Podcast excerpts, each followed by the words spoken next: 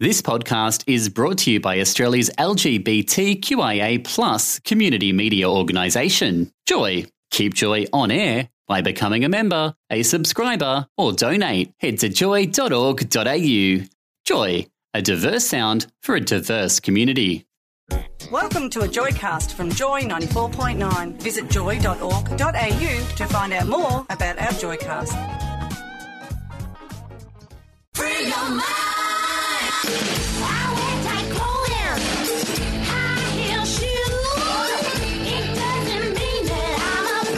Uh, sex worker, and yes, it does. In the most biblical sense, I am beyond the pretense. Bang hooker, Sex workers, wedge, vomit her mind. Listen up close while I take it backwards. Okay, begins to y'all listen me what you want. I'm not a prostitute, sex workers, but I can give you what you want.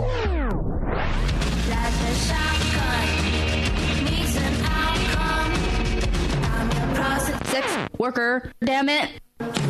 Get some. You tuned in to the Vixen Hour. Sex workers setting the record straight on Australia's first gay and lesbian radio station, Joy 94.9. Red Umbrella Radio. Right, you have tuned into the Vixen Hour. The Vixen Hour is your weekly radio show that explores life issues and the world from a sex worker's perspective. This is your opportunity to challenge the stereotypes and prejudice that you may have about sex work and hear from the actual voices of sex workers ourselves. We are out loud and proud. This is the only community radio program in the world that is both publicly broadcasted directly to your radios and available online that is 100% 100% presented and produced by sex workers. Turn it up. All discussions presented on Vixen Hour are made in the interest of community information and are not intended to induce any individual to seek employment in the sex industry. For more information in this area, we recommend individuals to get in contact with their local sex work organisation. The Vixen Hour. Everyone has an opinion about sex work. Make yours an informed one. Joy 94.9. If at any point you would like to interact with the program, you can do so by sending us a text message on 0427 Joy 949. That's 0427 569 949. Giving us a call on 1300 Joy 949. That's 1300 569 949. Or sending us an email at onair at joy.org.au. It would be totally awesome to hear from you. You can also stay connected to the Vixen Hour all throughout the week by liking us on Facebook. So going to facebook.com forward slash sex worker radio and following us on Twitter for those of you who are Twitter inclined. Our handle is at Vixen Hour. It would be amazing to be connected to you all the time. On tonight's show, we will be focusing on a topic that has taken me a while to get around to, despite the fact that it is very close to my heart. We will be talking about male sex work. We'll be hearing from Cam, a Sydney sex worker who's been active for over 30 years, as well as talking to Toby, who is another interstate sex worker who is a family man, is active in the business community, and also happens to do sex work part time. And in the middle of those two interviews, we're actually going to be a little bit introspective. I'm going to bring in a friend from Joy to actually interview me for once because, let's face it, I am a male sex worker, and given that this is the topic, I thought that might be a little bit appropriate. But before we get that started, let's have some news. Now on Joy 94.9, a look at the issues that matter to the sex worker community from home and abroad. Thanks to the Vixen Hour, here is tonight's edition of the Sex Work News. Vigil remembers murdered sex worker. Yahoo 7 News reports hundreds who united on last Thursday to mark the violent death of a St Kilda woman lit candles for and a minute silence to remember just how important she was. In the warm glow of candlelight, lanterns, and fairy lights, about 200 people gathered in St Kilda in the 40 year old sex worker's memory, Tracy Connelly. Miss Connelly was known for her friendly, caring nature, as well as her struggles and dreams, speakers told the crowd. Miss Connelly's close close friend Claire said that she was adored by her partner Tony and by the St Kilda community where she worked. Her friendly, outgoing personality drew people to her, she said. She was tough when she needed to be, but always soft and caring towards her mates. As much as it is a dark place down here, she brought the light. Heading overseas now, according to USNews.com, some child sex trafficking victims rescued could end up in jail. When the FBI conducted their nationwide sweep late July to fight child sex exploitation, and the agency boasted that Operation Cross Country had successfully rescued 105 sexually exploited children. But the National Centre for Missing and Exploited Children, which partnered with law enforcement for the sweep, says that some of those rescued children may now end up behind bars. If there is nowhere to hold them and nowhere safe for them to go, law enforcement has no alternative, says Stakas Shehan, the director of Case Analysis Division at the centre. If they aren't placed in juvenile detention facility, the child could turn back to their prostitution scenario. To avoid this, police charge the children with sex work offences and place them in a detention facility until housing elsewhere becomes available, according to Shehan. This is the latest example of how the criminalisation of sex work has confused the role of law enforcement between protector and prosecutor. Over to Hong Kong now, where sex workers have, been forced to pay for good reviews, according to an article on the Global Voices globalvoicesonline.org website. A number of newspapers have exposed an escort advertising website as having taken advantage of customer review service to scam money from sex workers. These escorts were smeared with by anonymous internet users until they paid to get good reviews from the website recommended ghostwriters. The JJJ Association, an organisation defending the rights of sex workers in Hong Kong, has debriefed the situation to local journalists. The scams that exploit sex workers are related to a monopoly of the adult websites in Hong Kong. There are three major adult entertainment sites in the region where sex141.com, the website in question, is being the most active with its index of one woman brothels, the term used for sex workers working out of small, often one room apartments in the city. The website, created in 2002 by a local university graduate, uh, allowed workers to publish ads as well as offer a forum for client for their clients. Originally, it was based in Hong Kong, but the owner was convicted of conspiracy to live off the earnings of pro- the prostitution of others in 2006. The web server then had to move to the US. In recent years, it has expanded to other Asian regions such as China, Taiwan, and Macau. Over to Russia now, where the Justice Ministry refuses to register a sex work organisation, reports Russia Beyond the RussiaBeyondTheHeadlines.org. Human rights activists in St. Petersburg have decided to take the Ministry of Justice to court after its officials refused to register their non profit partnership of sex workers. Activists feel certain that the problems faced by these people could be solved if their activities were taken out of the criminal sphere. According to various estimates, between 700,000 and 3 million people are engaged with sex work in Russia. Sex work remains illegal in the country, and according to some rough estimates of the Ministry of Health, up to 1 million people are involved in the sector. According to the organisation Serebryanaya Roza, or Silver Rose, an informal movement dealing with the issues of sex workers, the number of people engaged in the sex industry is actually around 3 million. To be able to defend the rights of sex workers, activists have tried to register a non profit in May. However, the Ministry of Justice refused to register it, and now human rights activists are turning to the courts. Over to the UK now, where Edinburgh News uh, reports that sauna closures could mean more danger for sex workers. Sauna workers today spoke of their fears that the closure of venues associated with the city's licensed sex industry could leave them vulnerable to being raped or murdered. Women working in saunas targeted by recent police raids said they would be compelled to work out alone on the capital streets and from or from private flats if the businesses were closed down. The sex workers are terrified by the, that they may fall victim to people looking to exploit them or people who have committed crimes against sex workers, such as the Ipswich serial killer Steve Wright. Each of the six women who spoke to the Evening News are based in saunas where licenses were suspended by councillors following police swoops. Some said that they had been strip searched during the operation, while accusing officers of being very aggressive. Thanks to the Vixen Hour, that was tonight's edition of Sex Work News. To keep up to date with the show, connect to our Facebook page, facebook.com slash sexworkerradio.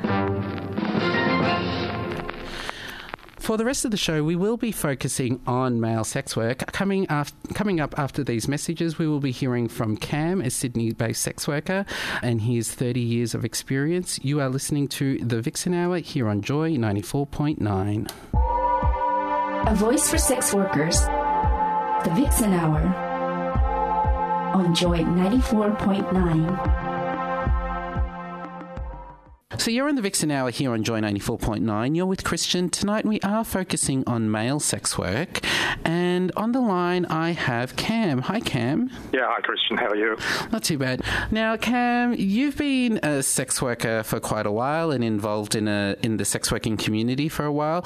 But rather than me speaking at length about you, how about I get you to introduce yourself? I'm Cam Cox. I've been sex working for over 30 years, which is quite a long time. Mm-hmm. I started as a street based sex worker in New South Wales on the notorious Darlinghurst Wall. It was probably one of the best jobs I've ever had in my life. Freedom, money, sex, everything a young guy could really want.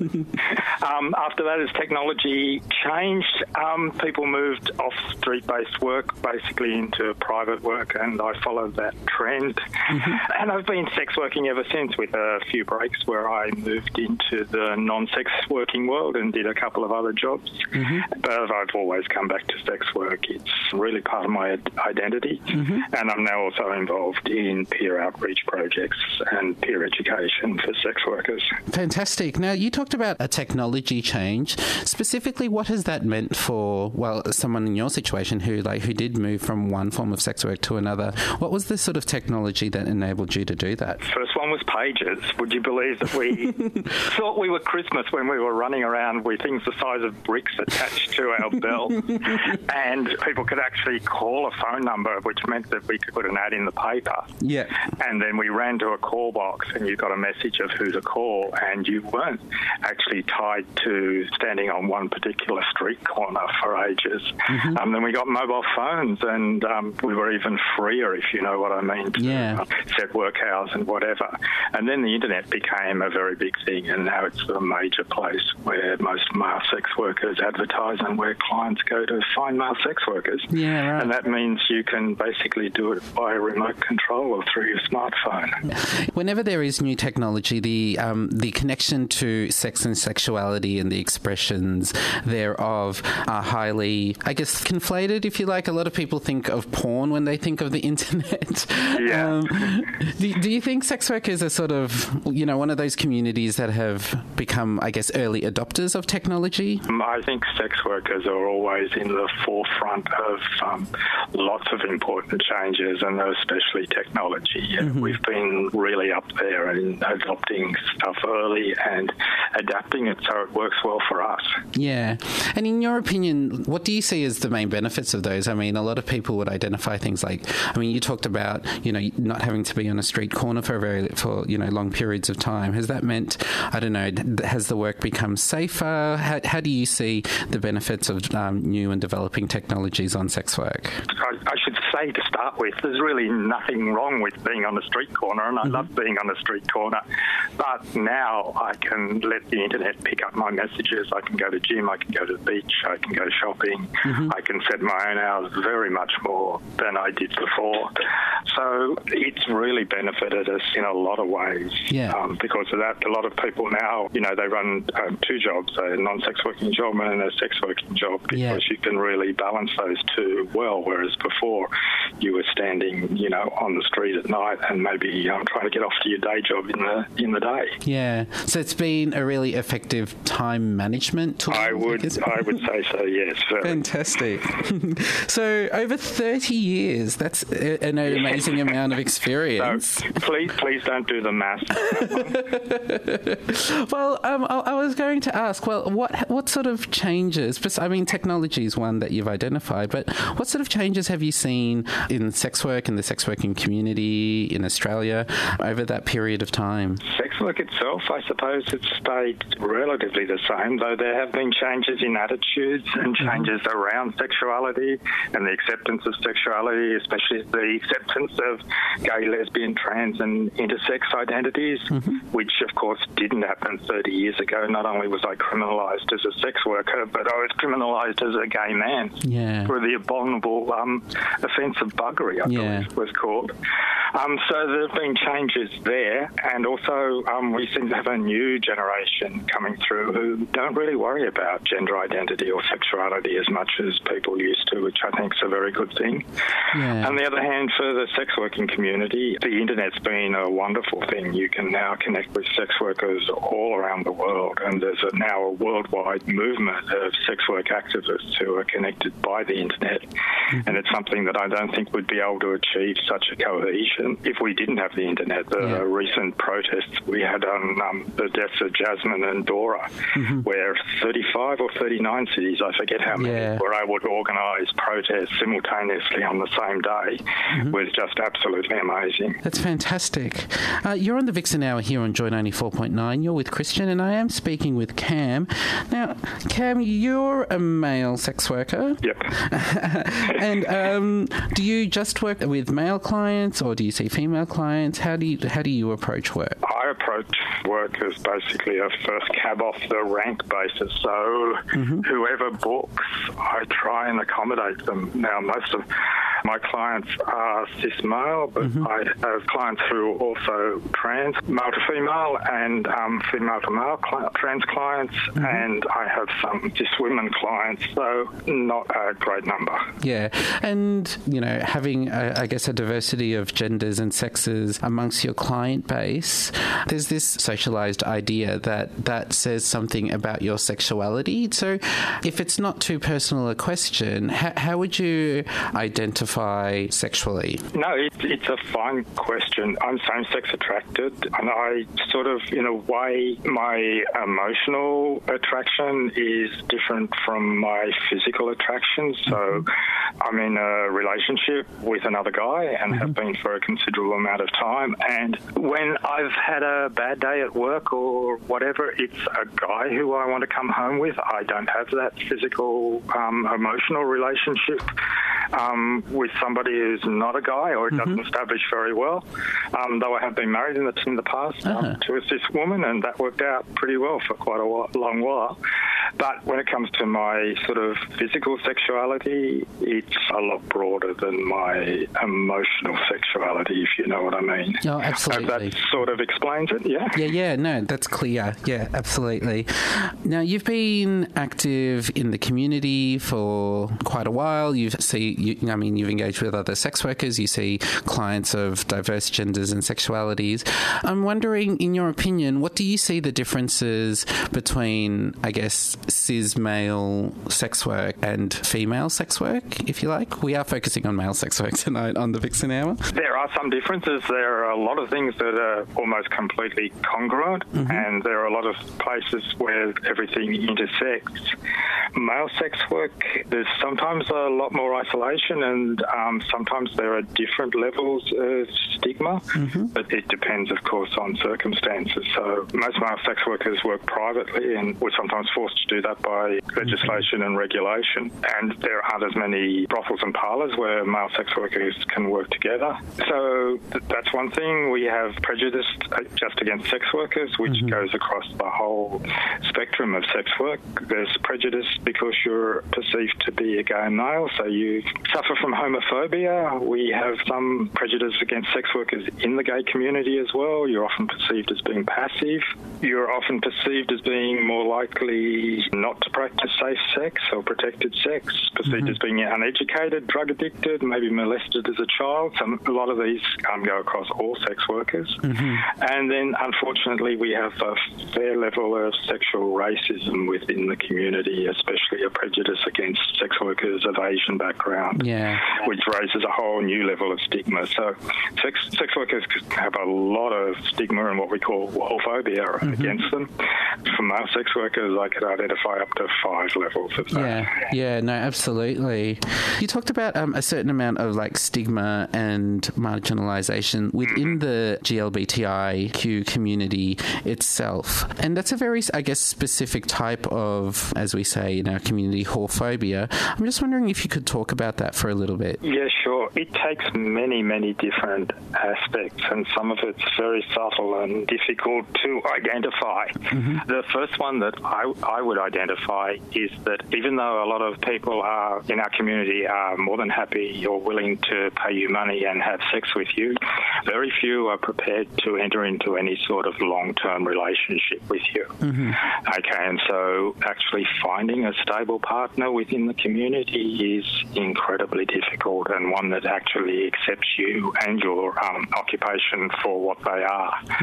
Yeah, more subtle things. I was talking to a mate yesterday who was saying that whenever he starts talking, and he's um, a well-known porn star, whenever he starts talking about anything intellectual at, say, a dinner party or any other place, people look at him as if he's some sort of performing monkey Yeah. because they don't expect him to be able to discuss those sort of things. And when he does, they're quite shocked. They don't realise he actually has a master's degree. And but that's subtle prejudice coming. Somebody else told me that when they actually advertised with their face, and the next day they went into a gay bar, people, um, some people threw five cent coins at their feet, Yeah. which I think is absolutely horrendous. Yeah.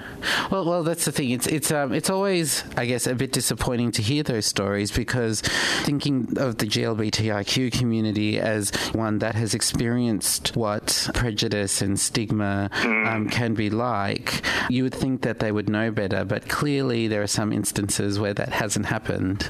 Unfortunately, there are, yeah.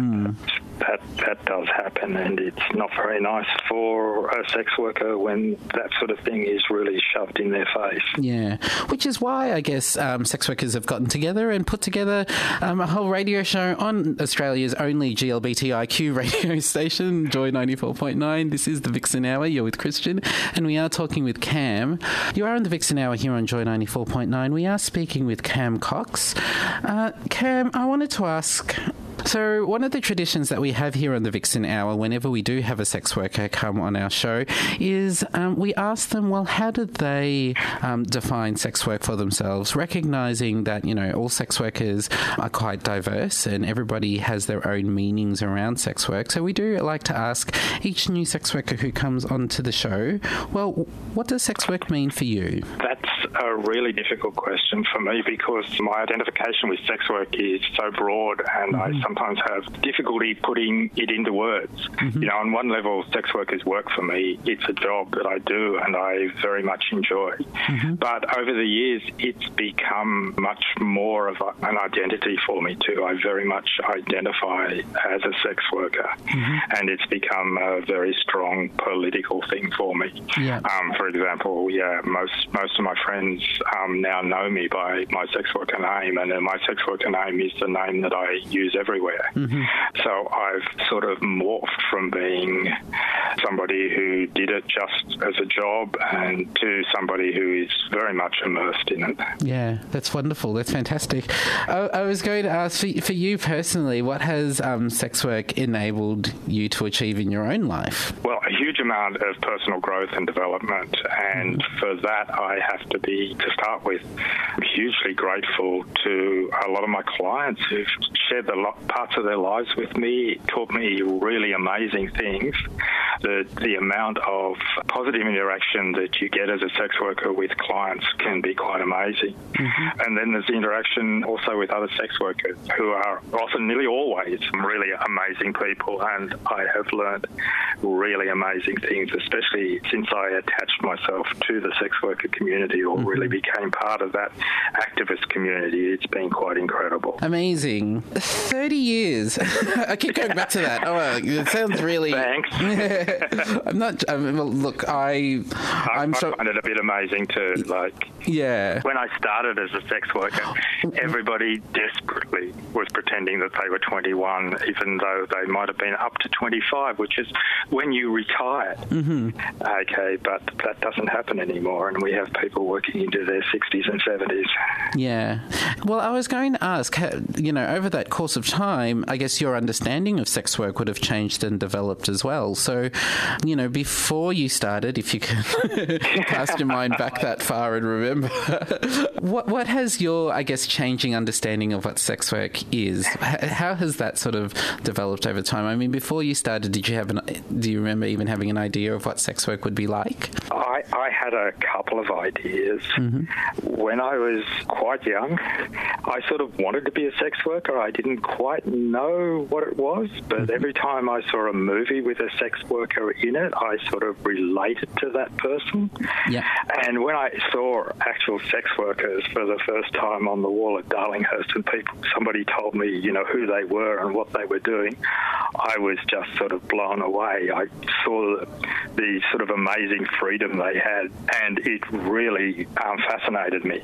But to get back to the question, just uh, from being, you know, a young kid and naive when you start off, and the way that you grow up in this sort of industry, and the amount that you learn has just been amazing. So I've gone from being a very naive country boy. I mm-hmm. wasn't naive enough to know that I couldn't play on that. I was always, you know, a boy just fresh down from the country for about three years. I just arrived on the train the night before, basically. Mm-hmm. But that's what I was. I didn't understand a, a lot of things.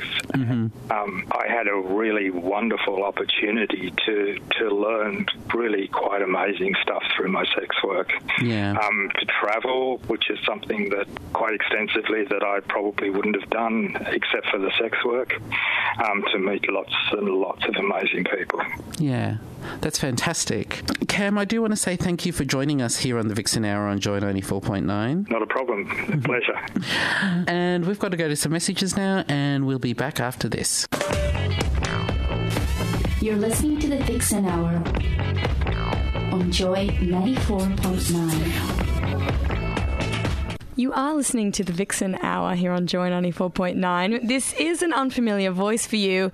My name is Hannah, and uh, I'm here tonight because we're going to turn the table. We're going to put Christian on the other side of the mic for a change because this show is all about male sex work. So, Christian, you thought it would be a good idea to uh, have a look at your story. Absolutely. I think, like, you know, I have the absolute pleasure and privilege of, of interviewing other sex workers and getting their amazing stories on the air. And, you know, a lot of what we do is try to, you know, bring the voices of sex workers out. So rather than, you know, talking about, you know, a subject very close to my own experience, mm. uh, very theoretically, and always talking through with other sex workers, which is amazing, I thought, you know, it might be a good idea to actually get my perspective on the topic. And and a very exciting time. 32 mm-hmm. shows you you said before we've heard your amazing story. So I'm very excited to be able to bring that to our listeners here. Mm-hmm. now I'm going to go with your traditions here to start off uh, by by asking you how you would just introduce yourself. So I've been a sex worker now for about oh this is when I was talking to Cam earlier about you know how he's been working for like over thirty years and that how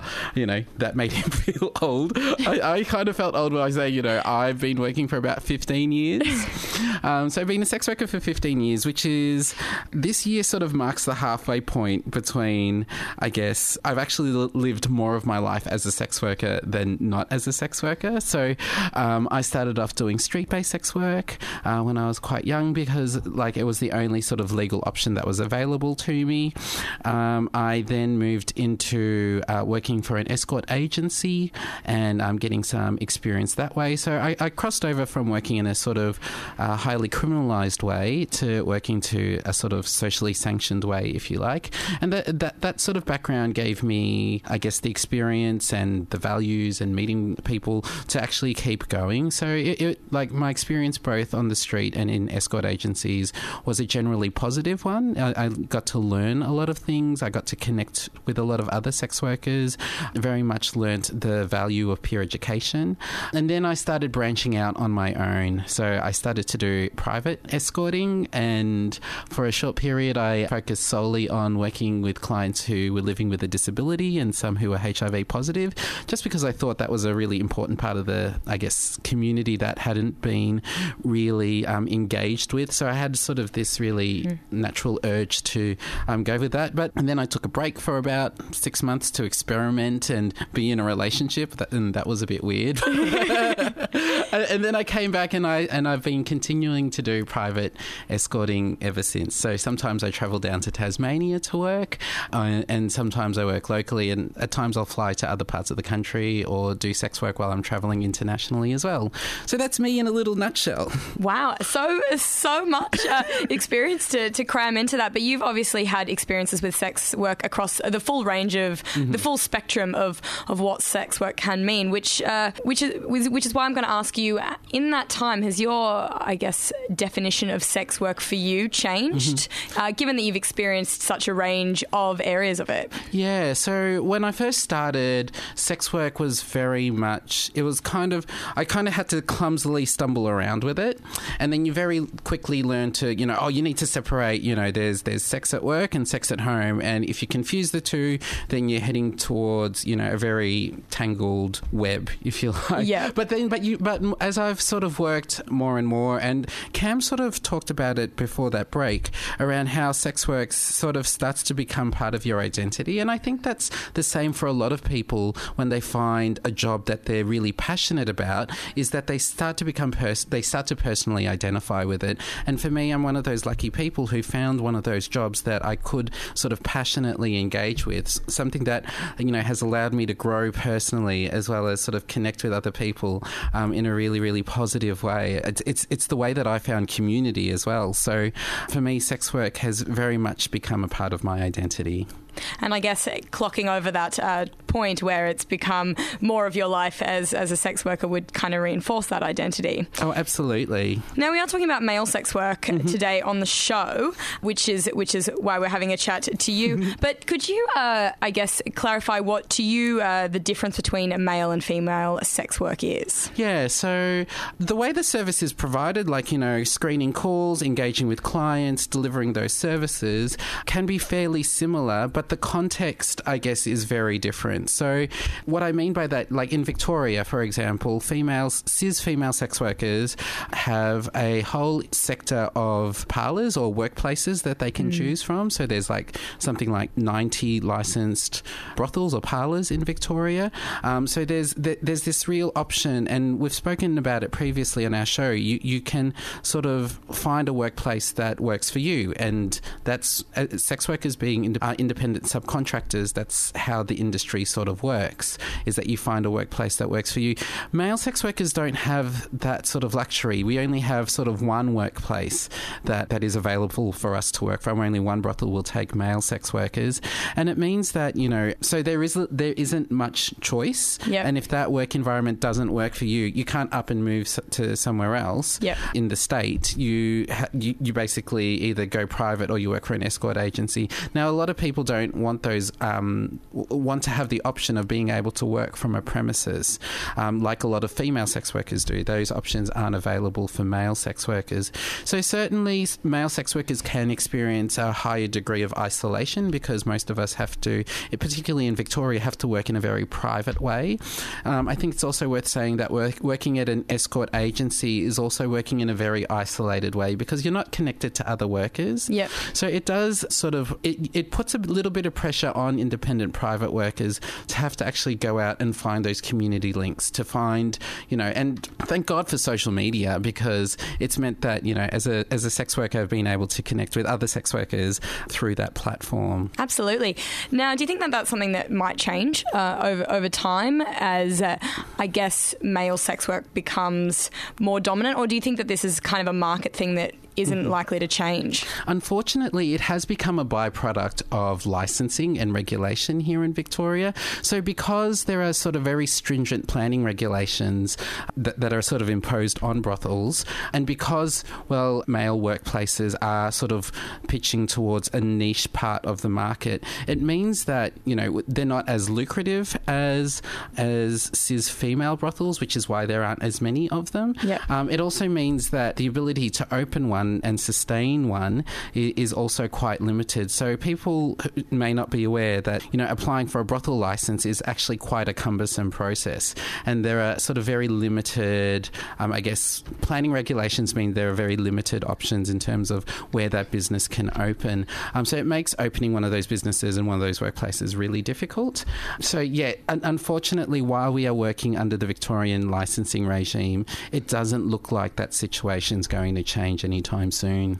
Well, let's have a look at uh, perception because that's something that you deal with a lot on the show. Uh, and how do you think the perceptions, uh, and that's either in, in the arts or in the media, of male sex workers differ to those of female uh, sex workers? Yeah, it's interesting. Um, female sex workers are quite often degraded in media or in, in, in the arts, so they're quite often seen as the victim, as being very passive, as being, I guess, leading very troubled lives, or, you know, in, in a lot of those stereotypes. Male sex workers, I guess, there's, there, there is um, a bit of a presumption that, you know, we're sort of like rebels, like, or we're like wayward youth, or, you know, we're the, um, we're the, we're the, we're the lost boys or something. Yeah, we're, yeah. we're not sort of denigrated to the same level, I guess, as female sex workers um, are. Well, it sort of like based on what I've observed in the arts and media, but there's still like a high level of stereotypes and um, stigmatization of male sex workers. So quite often, male sex workers, um, you know, are unreliable. We're like thieves, or you know, Mm. there's. It's interesting. So while sec- while female sex workers are sort of, I guess, put down by things like stereotypes, there's also sort of positive stereotypes, like you know, hooker with a heart of gold is is one of those yeah. um, female tropes. Well-known you, trope. You don't really see that. You don't really see a male version of that trope. Yeah, And, and if they are represented, they're often not in a very complex way. Yeah, that's right. So yeah, it's it's it's interesting. Um, I think it's because. Uh, look, if if I was to base it on anything, I think if, if there's a female sex worker, there's this presumed, and quite often it is based on a misconception, a presumed power dynamic that that person, that a female sex worker is, I guess, a victim of Mm. their male client, whereas male sex workers are seen, I guess, a little bit more equally to their clients. Yeah, absolutely. Uh, Mm-hmm. now, I guess we're also looking at perceptions of male sex work as part of a GLBTIQ identity. Obviously, uh, whether or not you deal with male male client, clients or female clients, how do you reflect on uh, sex work as as a GLBTIQ identity? Yeah, it's interesting. Um, I think back in the eighties, when um, sorry, when sex work and GLBTI community and even injecting drug users were sort of they were sort of all outcast in the same sort of camp.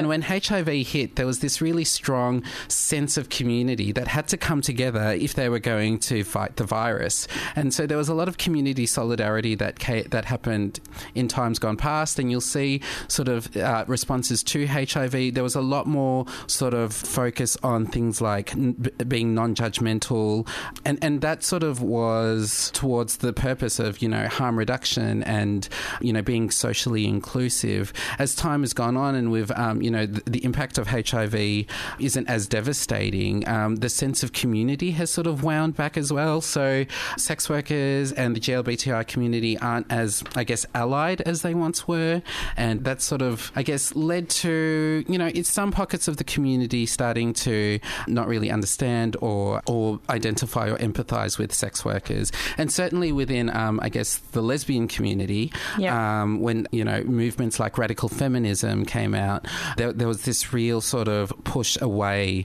um, from from sex workers or sex positivity. Um, so there has been sort of instances where there has been a bit of a distancing within the community between the GLBTIQ community and sex workers, but you know.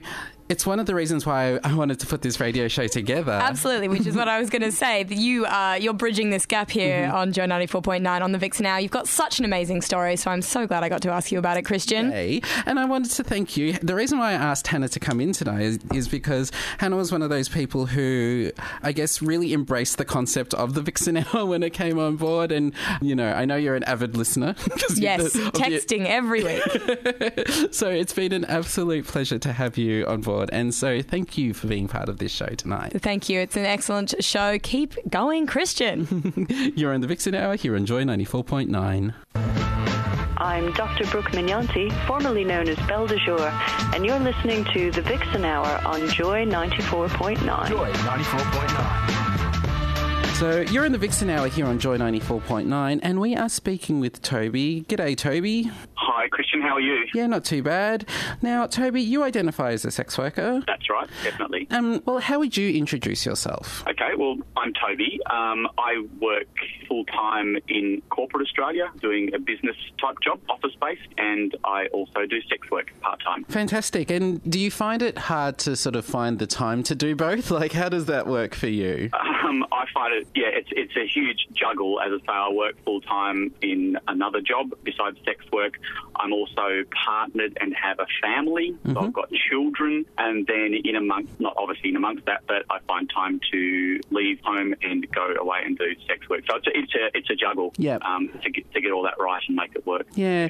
And you said you're partnered, so I'm presuming a female partner or. Yes, no, yeah, um, female partners, yes, so female life partner, and we have children together. That's Yeah. fantastic. And does your family know of your two jobs? No, they don't. No, I'm not um, fully out as a sex worker um, in my social life, so that's why I generally don't work at home. I always travel to do sex work. Mm-hmm. Yeah, I'll just add into that that my partner also does sex work. Fantastic. Yeah. So your partner does sex work as well? Yes. Yep. So do you work together or do you work separately? How It's does a it work? for you combination. Yeah, it's a combination. So we're happy to work you know, individually. So we have our clients that we see on our own. So Mm-hmm. I see my clients and she will see her clients. And then we have another raft clients that we see together. hmm That's absolutely fascinating. Like, I think that's a sort of situation that people may not be aware of. So, just for you personally, and if this is too personal a question, by all means, please tell me where to go. How do you identify sexuality wise? So, do you identify as bi or. Yeah, it's a very difficult one. I've toyed with how I identify sexually because I, I guess bisexual is how I would have to say that because I sort of do you know, enjoy both. Um, predominantly, though, I straight in my, my other life that's not sex work. I'm predominantly straight. Certainly in my friend network, I would identify as straight. Mm-hmm. Um, very close friends would probably know that I'm bisexual, and then obviously in sex work, I'm completely bisexual. Mhm. So I'm on a, on a bit of a spectrum that sort of varies depending on which part of my life I'm in. And look, I think that's um that's a very important, I guess, focus because I think a lot of people sort of when it comes to sort of sexuality, I think when people try, want to understand something, they try to reduce it and make it as simple as possible. Whereas the reality of that situation is sexuality isn't a simple um, thing for most people. I view it no different than a lot of other aspects of your personality. It's very situational, and like you know, I, I can be a certain type of person if I'm out at a party. Mhm. You know, if I might be in Sydney or something like that, and out at a party in Oxford Street, and I'm a very different person than I would be if I were having dinner with my family, friends, with children. You know, I'm, I'm a completely different person. You wouldn't know, you wouldn't pick them as the same personality, but that's just it's just situational where you are and what you're doing. Yeah. To, to a degree, I think sexuality can be a bit like that for some people as well. It certainly is for me. That's fantastic. And has um, has sex work had, uh, I guess, an impact on your personal sexuality? Like, did you identify as bi before doing sex work, or was this something that sort of came about from work? I identified as yes, sex. My, my sexuality hasn't changed because of sex work. Mm-hmm. Um, I'm in my 40s, Mm-hmm. um, early 40s, and I've only been doing sex work for about a year. Yep. And so I was, yeah, I was certainly identifying as bisexual before that. Has sex work changed my sexuality? No, I don't think it has. I think that probably, if anything, I'm finding it easier to deal with my sexuality because of sex work. Wow. Because I, I, I'm able to compartmentalise and put it in a place that I know that I'm in control of it and it doesn't challenge me at all, Yep. my sexuality. Whereas, yeah, probably before doing sex work, it used to challenge me a little bit because I wasn't really sure of it. But now it's really easy for me. Yeah. Very easy, actually. That's fantastic, and I think again that's that's that's quite often that that whole sort of personal sexual development.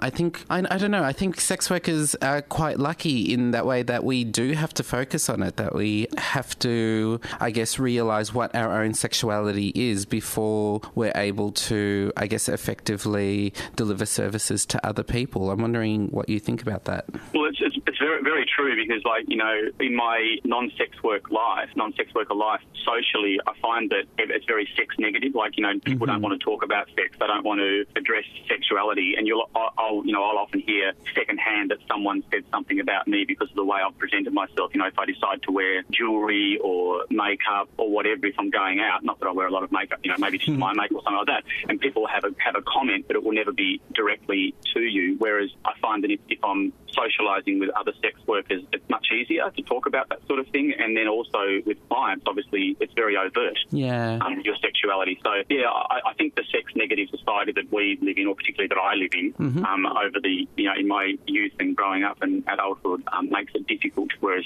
in sex work, it's not difficult. I find it quite easy. And as, as you say, you have to because you're offering a service and you have to be able to identify exactly what you're going to be doing and who you are in that service. Yeah. Uh, a, a client doesn't want to come along to a confused person, Yeah. you know, for the want of a better term. Uh, absolutely, absolutely.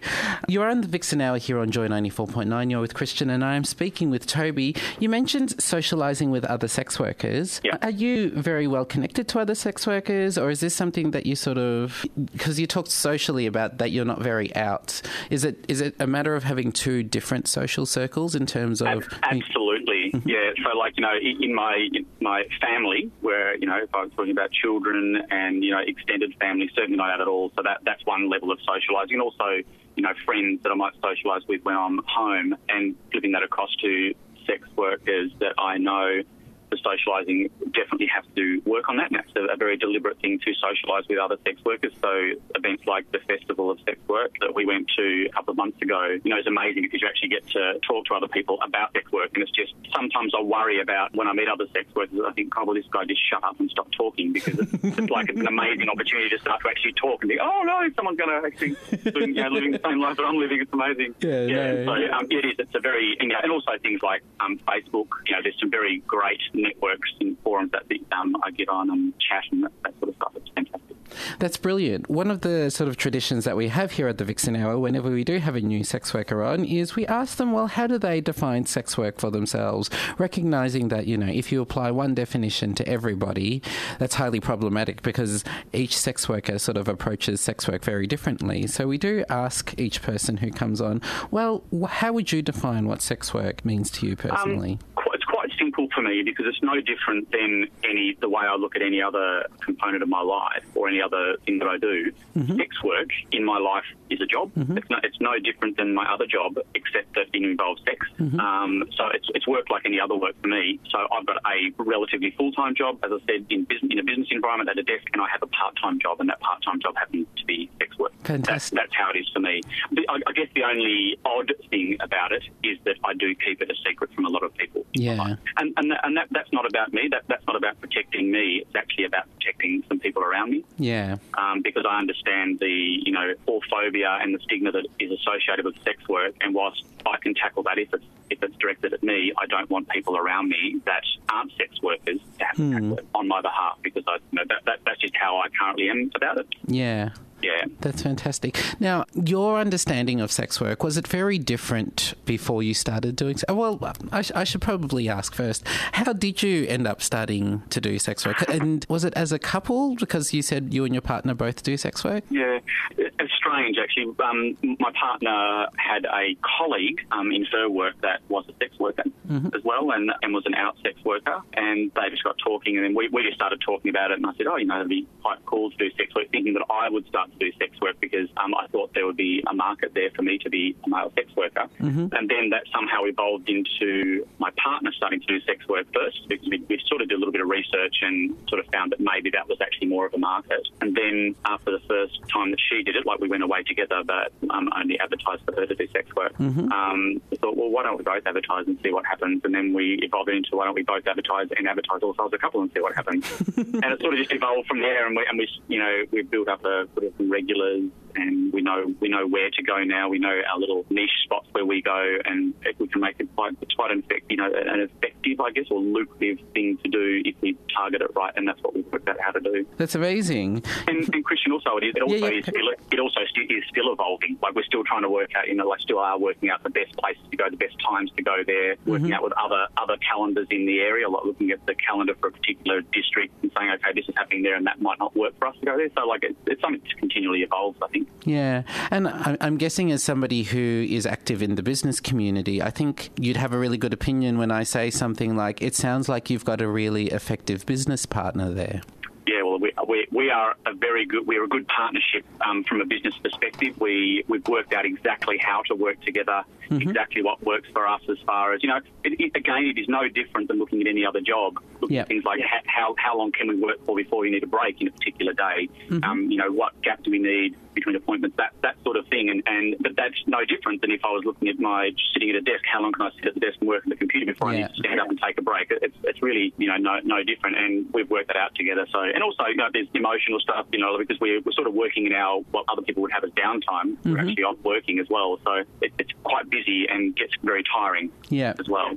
Has it made your relationship stronger? Is that something really presumptuous to ask? Um, yeah, look, no, that, that that's fine. It's it's strange. Like you would, I, I guess, from the outside looking in, you would think, God, that's got to be a difficult thing to do as a couple to do sex work, and, and it is. There- There are there are difficulties with that, but yes, the the outcome of working through those difficulties is that we do have a stronger relationship, and it's certainly you develop very strong, complex levels of trust around your relationship. Yeah, it, it, de- definitely a stronger relationship as a result of doing sex work together. Definitely. That's fantastic. There's a lot of men who think that they can do sex work. Yep. And and there is a lot of presumption that you know that they can they can just see, for example, they can just see female clients, um, or that it's going to um, you know it's going to be like their regular sex life, but they just get paid for it. Um, what do you see as do you when you sort of hear that kind of I guess discussion? What do you think of it? How do you react? I laugh for a start because you know I say to them, yes, obviously you've seen you know Deuce Bigalow, American Gigolo. um, it certainly isn't like that. I, I think the this look, and this is just my opinion and my experience of it. Obviously, there is no, there pretty much is no market for male sex workers that only want to have sex with women. Mm-hmm. It, it, there just isn't, in my opinion. I advertise that I will be either, Mm-hmm. um, and certainly am able to, and I have never ever had an appointment with a woman, Mm-hmm. and that's fine. I, I have no, I have no issues with that at all. Yeah. So yeah, look, it, it- it's not as simple as that. Like Yep. it, there, there are a lot of other things that you have to overcome that are completely different than your sex life. Mm-hmm. Your sex life is about physical attraction. It's you know it might be about love. There are a lot of other things that are what I would call my sex life that do not come across into sex work. Mm-hmm. That it's about a service. It's about giving like recognizing what someone wants from you, not about what you're going to take from the experience. Yeah. Um, and that, that that's a very different thing to do than. I mean, I, I know obviously in a normal sex life you would also be you know recognizing what the other person needs, but to a large degree it's a one way street when you're doing sex work, and that's that's fine. That's what it's meant to be. Because Mhm. It's a service, isn't it? Yeah. Yeah. Oh, absolutely. it's actually like we- we spoke a little bit before about sexuality and how I identify sexually. That doesn't even really, to a degree, affect my sex work. Mm-hmm. It's work, so therefore my sexuality isn't really impacted by that. Yeah. I- would do what I do in sex work, and I'd be very happy to walk out and still identify 100% as straight. Yep. I, I could do that, and I, and I couldn't see that as being a problem at all. I wouldn't see that I have to identify as bisexual to be mm-hmm. a sex worker that works with men. That's brilliant. You're on the Vixen Hour. We've been talking to Toby. I want to say thank you for joining us here tonight. You're very welcome. It's been a pleasure. Fantastic. You're with Christian on Joy 94.9. Hi, I'm Fiona Patten from the Australian Sex Party, and you are listening to my favourite radio station, Australia's first and only lesbian and gay radio station, Joy 94.9. You are listening to the Vixen Hour here on Joy 94.9. It is two minutes to 10 o'clock. I want to say thank you to Cam and Toby for their amazing interviews. And I also want to thank you, Hannah, for joining me here in the studio. It's been a blast. Oh, you can stay connected to the Vixen Hour by liking us on Facebook at facebook.com forward slash sex worker radio. We do have to go now. I do have to send a shout out to Stephen. Thank you for your amazing supportive message. You've been listening to the Vixen Hour on Joy 94.9. Thanks for listening to a Joycast from Joy 94.9. Thanks for listening to another Joy podcast brought to you by Australia's LGBTQIA plus community media organisation, Joy. Help keep Joy on air. Head to joy.org.au. Joy, a diverse sound for a diverse community.